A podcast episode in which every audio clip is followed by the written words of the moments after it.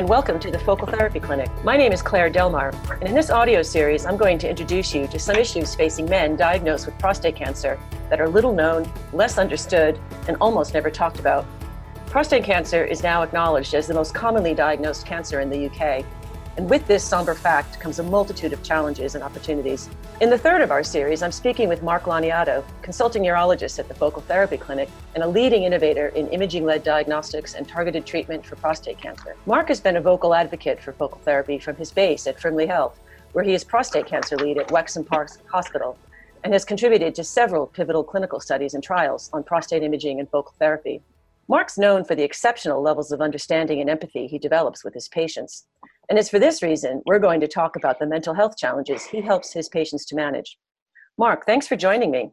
Hi, Claire. It's great to be with you today. I'm, I'm really excited about this. Thank you. It's a great topic to be talking about. Well, wonderful. I mean, and before we dive into um, mental health specifically, can you tell our listeners what your journey was to becoming a leading practitioner and a, and a champion of focal therapy? Well, many years ago, of course, I went to medical school like everyone else, and I wanted to be a doctor to understand the human body, to be able to help people. And uh, eventually, I started investigating prostate disease, prostate cancer. Um, I was very much involved in trying to understand why prostate cancer spreads from uh, its local site in the prostate gland to going out into the bones. And then when I was doing my training, many seems like many years ago now, but uh, we used to do lots of open operations to remove prostates and send uh, patients for radiotherapy. And um, I was always struck by the seeming difference between the severity of the disease and the, the consequence of the treatments that they received. So I was always wondering how we could make our treatments fit the struggle or problem that the patients had. And so, whilst I tried to improve my surgical delivery of treatment for prostate cancer through robotic prostatectomy, eventually, the keyhole way. There was always a feeling that I had that many of our patients probably could be helped by other means. And so I looked for treatments that could be focused literally on the cancer itself and an area around it, rather than necessarily treating the whole prostate. So the basis being trying to keep men as healthy as they are with their normal way of life treat the cancer, but not to give them so many side effects as we had experienced in the past. And, and at that time, what, what was your sort of model of you know treating the disease rather than the gland or organ? Was was there other treatments for other diseases and organs that you know you saw as sort of a beacon for this? Well, I mean, perhaps people are well have heard about uh, breast cancer. We know that breast cancer many years ago used to be treated by removal of the whole breast and tissue around it, mm-hmm. and then it became apparent that you could just actually remove the lump itself um, and you get the same sort of outcomes after 10 to 15 years. That was really the paradigm that really made people think about maybe not treating the whole gland when treating cancer. Mm-hmm. And, and, in our particular specialty in urology, when I was certainly when I grew up, I was taught to remove the whole kidney, for example, if someone had kidney cancer. But you know, we now really try to just to, to remove that part of the kidney with the cancer itself and preserve the rest of the kidney when we do it. And similarly, other cancers is the same. We now try to remove the cancer plus their margin around it and preserve the rest of the organ if at all possible. And of course, this is all made possible by uh, vastly improved diagnostics. So, as you say, in the past, when we treated prostate cancer or any, many other cancers, we really didn't know much about it. We'd have an idea that cancer was there, perhaps because you know, prostate cancer, because the PSA was high. We then we would examine the prostate, make a guess, perhaps if prostate cancer is present based on that alone and then do biopsies. The, the biopsies usually were not targeted because we didn't really know where the cancer was located. We had sort of an idea it was there somewhere.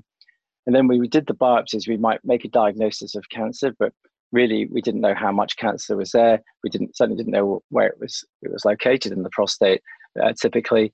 And so we were really struck with a problem. I mean, we'd know the patient had cancer. We wouldn't really know necessarily how bad it was, but at the same time, we knew that patients could die from it. I mean, in this country, about 11,000 men die from prostate cancer every year. So, because we didn't know the burden of the disease, we didn't know how much disease was present, we really applied everything we could to deal with it, you know, which would be usually either surgery or radiotherapy.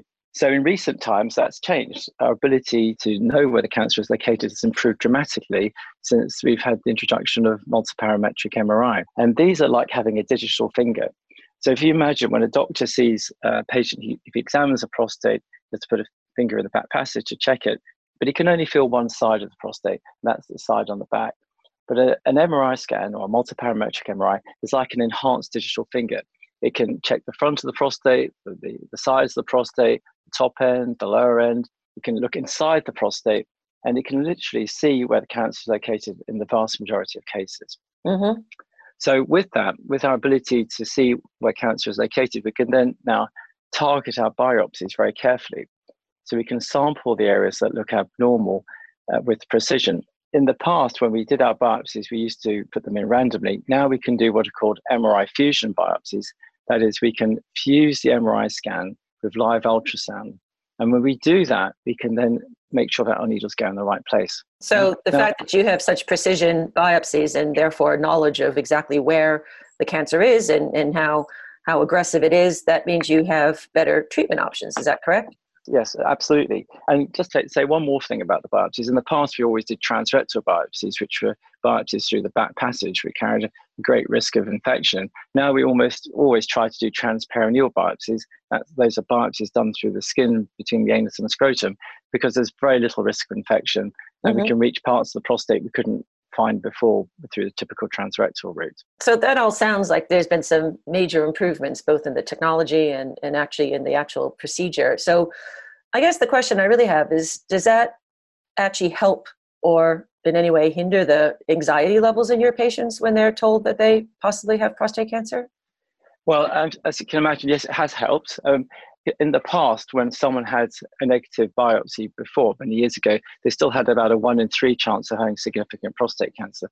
Now, with precision MRI scans and precision biopsy procedures, we can say with almost 95% certainty someone does not have prostate cancer if, if, it's, if they are negative.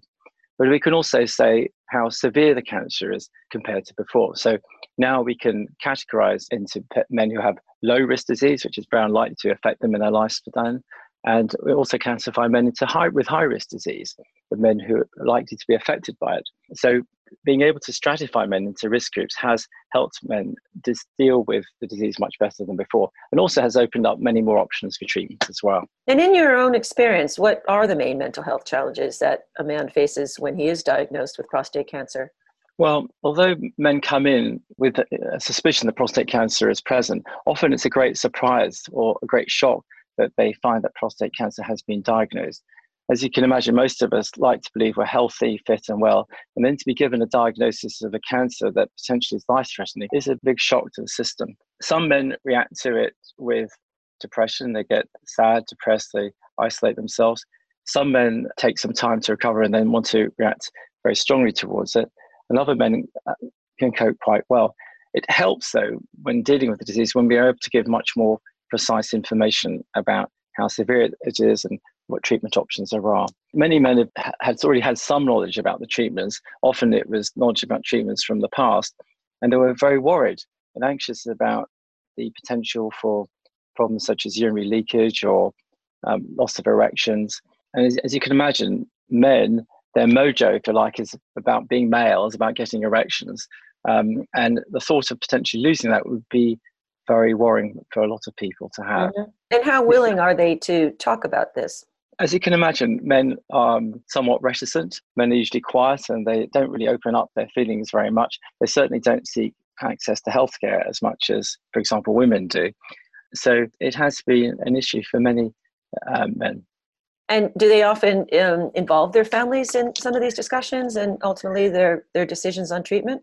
certainly when I see a man who is at risk of prostate cancer and is coming back with a diagnosis, I always ask them to bring a member of the family with them. Um, it's often, it, it, you know, when you hear that you have cancer, that's the only thing you hear, and you don't listen to any more information that's brought into the discussion.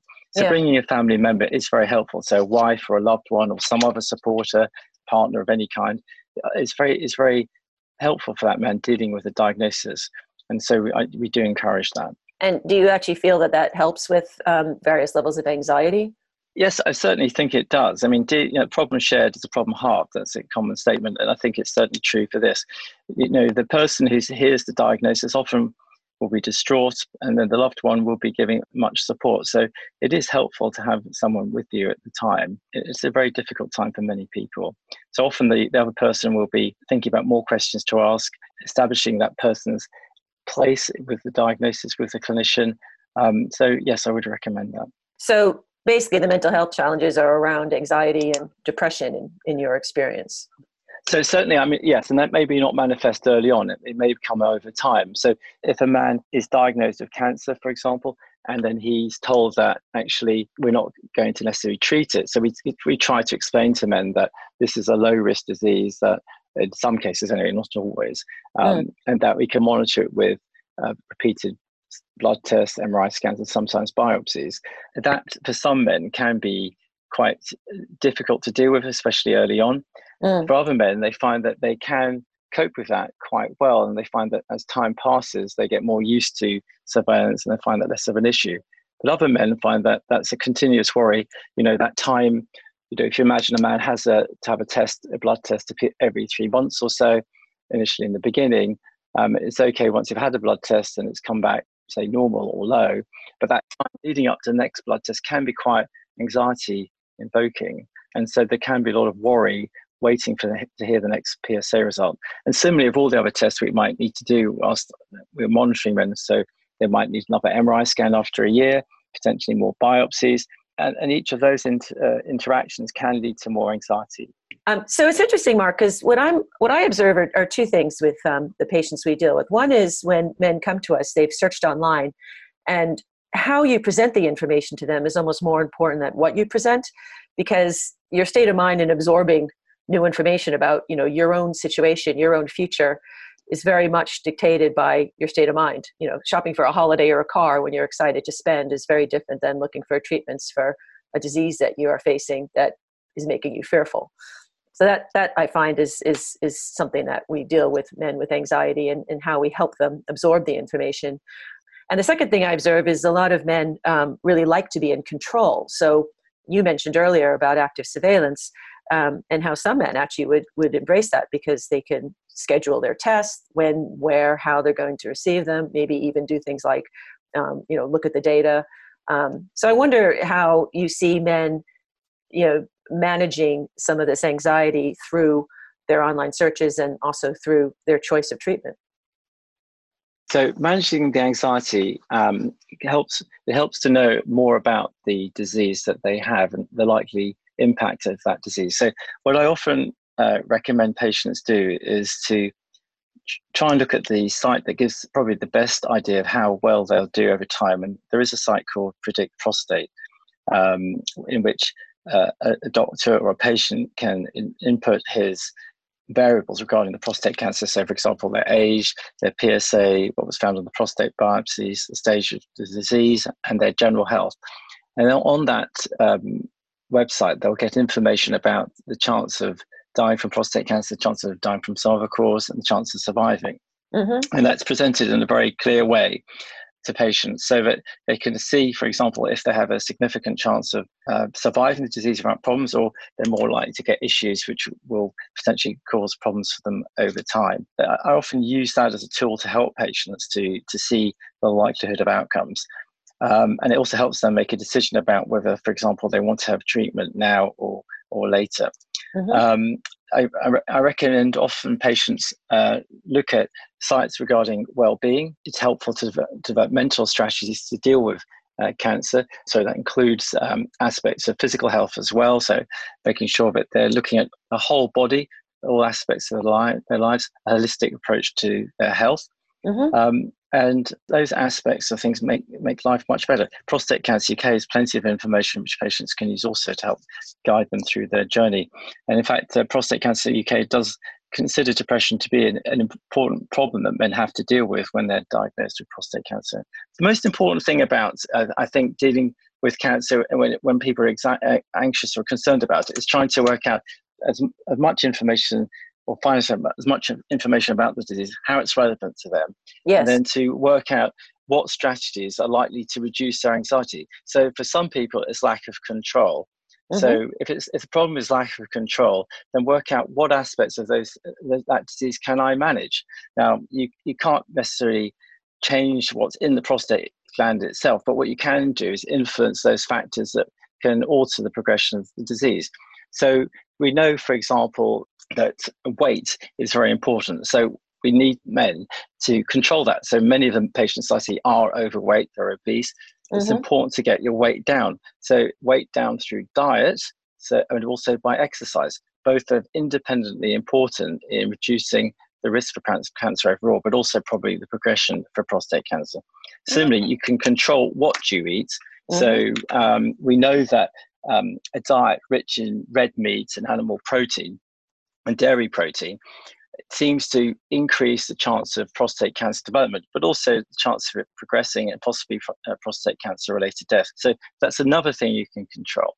Okay. So there's there's weight, diet, exercise, and then there's the various other components of diet that one can do.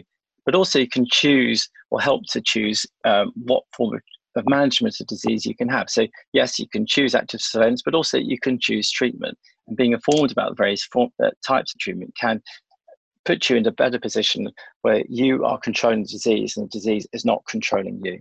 Mm-hmm. And you would probably place focal therapy in, in um, so, that space?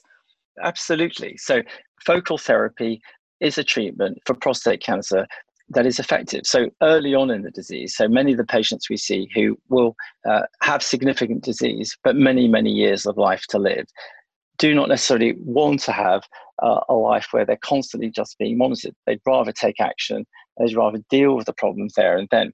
So, focal therapy enables you to destroy or get rid of that part of the prostate where the cancer is located, again, with a small margin around it. And by getting rid of the cancer, you can deal with the anxiety relating to prostate cancer itself.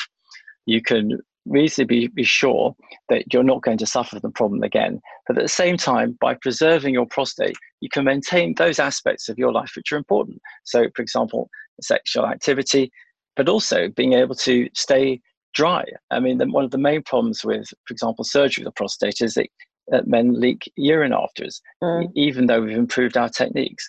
Mm-hmm. And so, by by preserving the prostate, you can keep your erections, you can keep your bladder control. So, if you play football or you like to cycle or you run or you do heavy activities, mm-hmm. then you can keep doing those without worrying yeah, about really having important. to to wear a pad, for example, or mm. you know having to change your underwear multiple times during the day. So now we, with focal therapy, we reach a situation where you can deal with the cancer and still keep your life pretty much as it was before. So that's not to say that fits all men with prostate cancer, yeah. but there, are, you know, significantly, at least a quarter of the men who have been diagnosed with early prostate cancer are suitable for focal therapy. Yeah. And for them, it gives them a great opportunity to to really um, get uh, to really perhaps change their lives for the better and hopefully permanently. Yeah, I mean, you've made a, a very strong case linking, um, you know, how focal therapy also can reduce the anxiety, both associated with either end of the spectrum, both more radical treatments and equally um, active surveillance. I mean, do you, do you feel that many patients have, are counseled in that way?